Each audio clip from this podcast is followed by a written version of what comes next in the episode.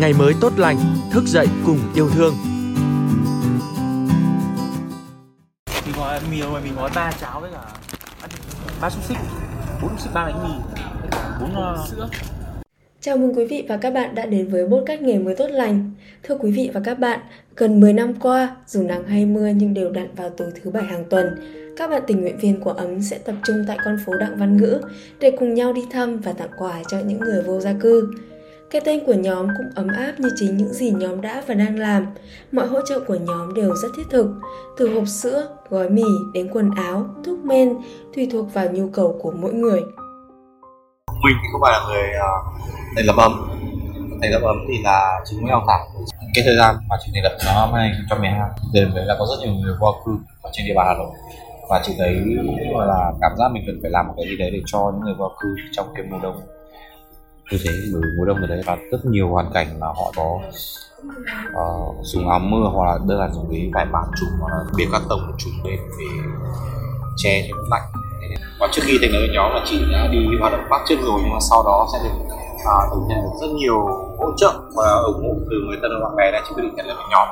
Và từ đấy thì nhóm phát triển khoảng sau đấy khoảng một năm hoặc 2014 thì mình mới bắt đầu mình uh, là người quản lý của nhóm.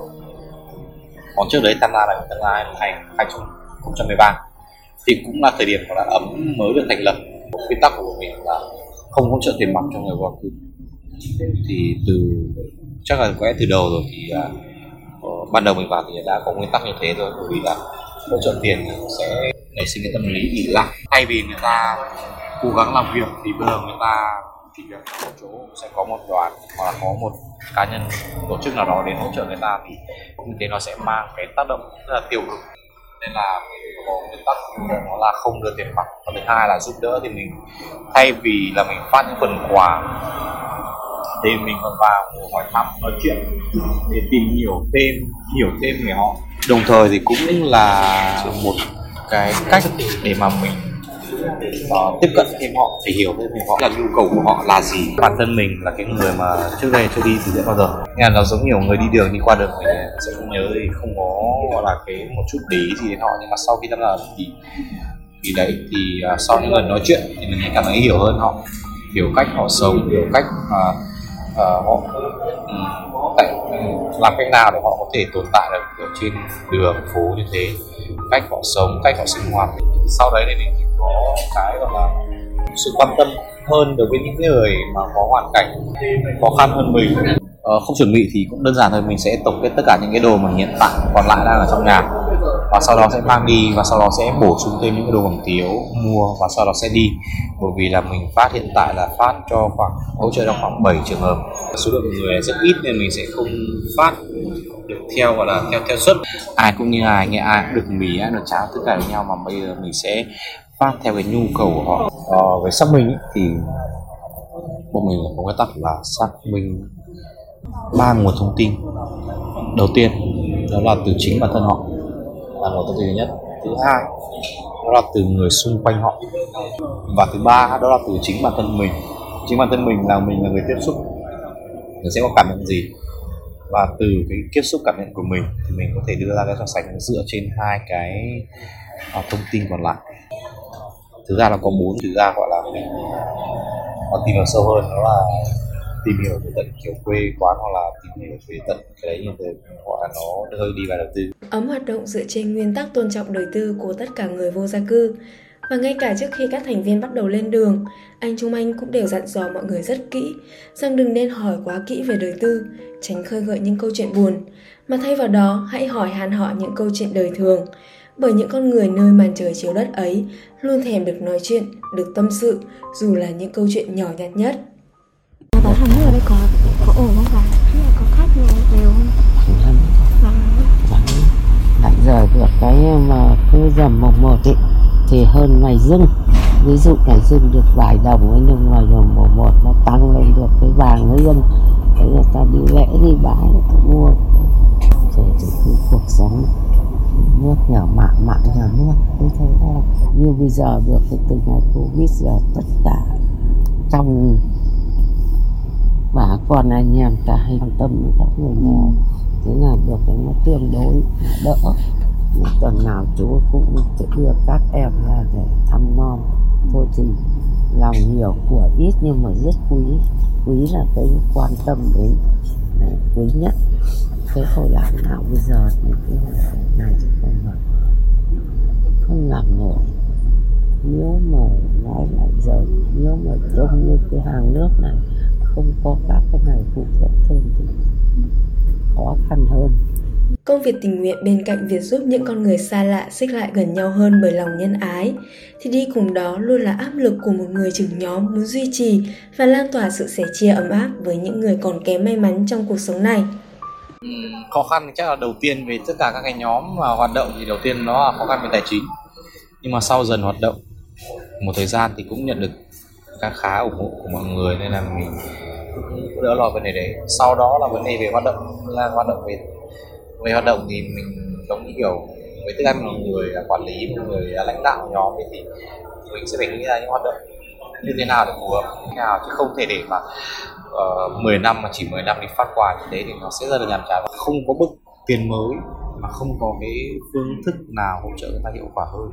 Ờ, một khi vì đấy là phần lớn là từ trên uh, fanpage kim cho đến hiện vật. Hiện vật thì bọn mình vẫn nhận bởi vì hiện vật là thường là bây giờ bọn mình phát là đồ là đồ có thể bảo quản được. Bởi vì qua những cái năm mà phát quà thì ba đến nay đó là 9 năm rồi thì mình đã tổng kết được là phần lớn họ cần là cần đồ bảo quản được. Đối với những cái đồ mà đồ nóng ăn ngay thì thực tế mình đi đêm này họ đi về, họ không có nhu cầu để họ ăn, bởi vì ăn ăn cơm buổi đêm thì rất là đầy bụng, rất là khó để ngủ. Và phát như thế nó sẽ không tiếp tục vào ai nó gây lãng phí. Các đồ khô thì họ có thể hôm sau hoặc là bữa nào họ thích, họ ăn thì họ có thể dùng được. Ấn tượng có khá nhiều câu chuyện nhưng mà về đầu tiên nó là sự lạc quan thì chắc là của một bà cụ sống rất lạc quan, yêu đời. Thì thực ra là ấn tượng đầu tiên của mình gặp bà đợt đầu tiên mình gặp thì thấy bà nằm ở chân cầu. Thì mình hỏi là bà cái bà nằm này thì thấy khổ không ạ? Thì mới đi làm nên câu hỏi rất là hồn nhiên. Thì bà cũng bảo tôi bơi đây, chú nhìn thế này, tôi nằm này này, dưới chân cầu này, mưa không đến mặt nặng không đến đầu à, chú thấy tôi khổ không?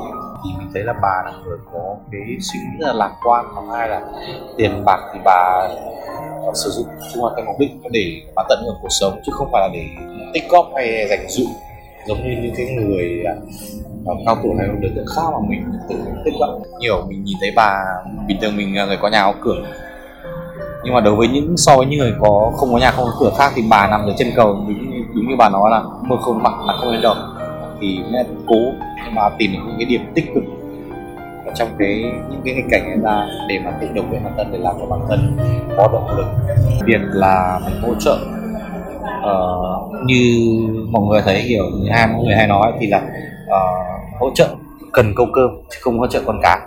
Thì hiện tại thì bọn mình cũng rất may đã đã thành công trong một trường hợp đó là hỗ trợ được chúng là đủ tiền để mà trang trải chi phí sinh hoạt đủ tiền để trả tiền thuê trọ thứ thì sắp tới là mình sẽ nhóm sẽ liên kết uh, sẽ liên hệ với cả các bên phường xã thì để tìm những trường hợp có hoàn cảnh khoan các hộ hoàn cảnh khó khăn để mình giúp đỡ.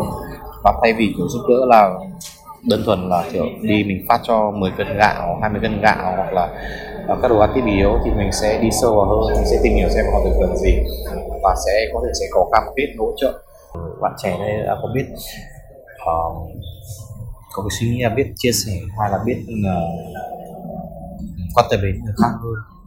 Nhưng mà um, có một số mặt khác của nó mặt tích cực thì đó là đem lại hỗ trợ rất là nhiều cho những người có hoàn cảnh khó cái mặt tiêu cực thì đó là um, cái cách hỗ trợ của họ thì không phù hợp cho lắm với đường đối tượng đặc biệt là họ thay đổi con người họ tính cách họ thay đổi khi mà nhận được rất nhiều sự quan tâm rất nhiều sự ủng hộ nên là mình thấy là cái phong trào là cái um, cái sự quan tâm của mọi người đối với giới trẻ đối với những người uh, là biết sống sẻ chia thì đấy là tốt đáng quý nhưng mà hoạt động hoặc là cái giúp làm sao để nó không bị ảnh hưởng đến người ta thì nó sẽ tốt hơn nó sẽ đem lại hiệu quả cao hơn là thay vì việc là đơn giản là tôi cho ông từng này tiền đấy thì là tôi nghĩ giúp ông, tôi cảm thấy thanh thản, tôi cảm thấy kiểu rất nhẹ lòng. Nhưng mà thực tế thì là suy nghĩ của cái người được nhận tiền nó sẽ khác, nó sẽ là tâm lý.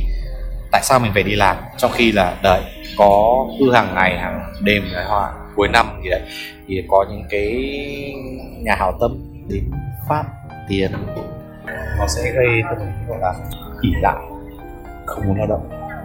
Chỉ phụ thuộc vào cái hỗ trợ của người khác, từ cái lòng tốt người khác. Thưa quý vị và các bạn, chúng ta có thể thấy rằng những người trẻ hiện nay đã sống sẻ chia hơn, nhưng không phải ai cũng biết sẻ chia đúng cách. Vậy nên chúng ta không chỉ đơn giản là cho đi mà không mong nhận lại, mà chúng ta còn phải học cách cho đi, học cách có trách nhiệm với chính những mảnh đời chúng ta muốn cứu giúp. Hy vọng rằng những điều tốt đẹp tử tế của tình người sẽ giúp sưởi ấm những mảnh đời lay lắt giữa dòng đời vội vã. Cảm ơn quý vị và các bạn đã lắng nghe. Hẹn gặp lại quý vị và các bạn trong những số podcast tiếp theo.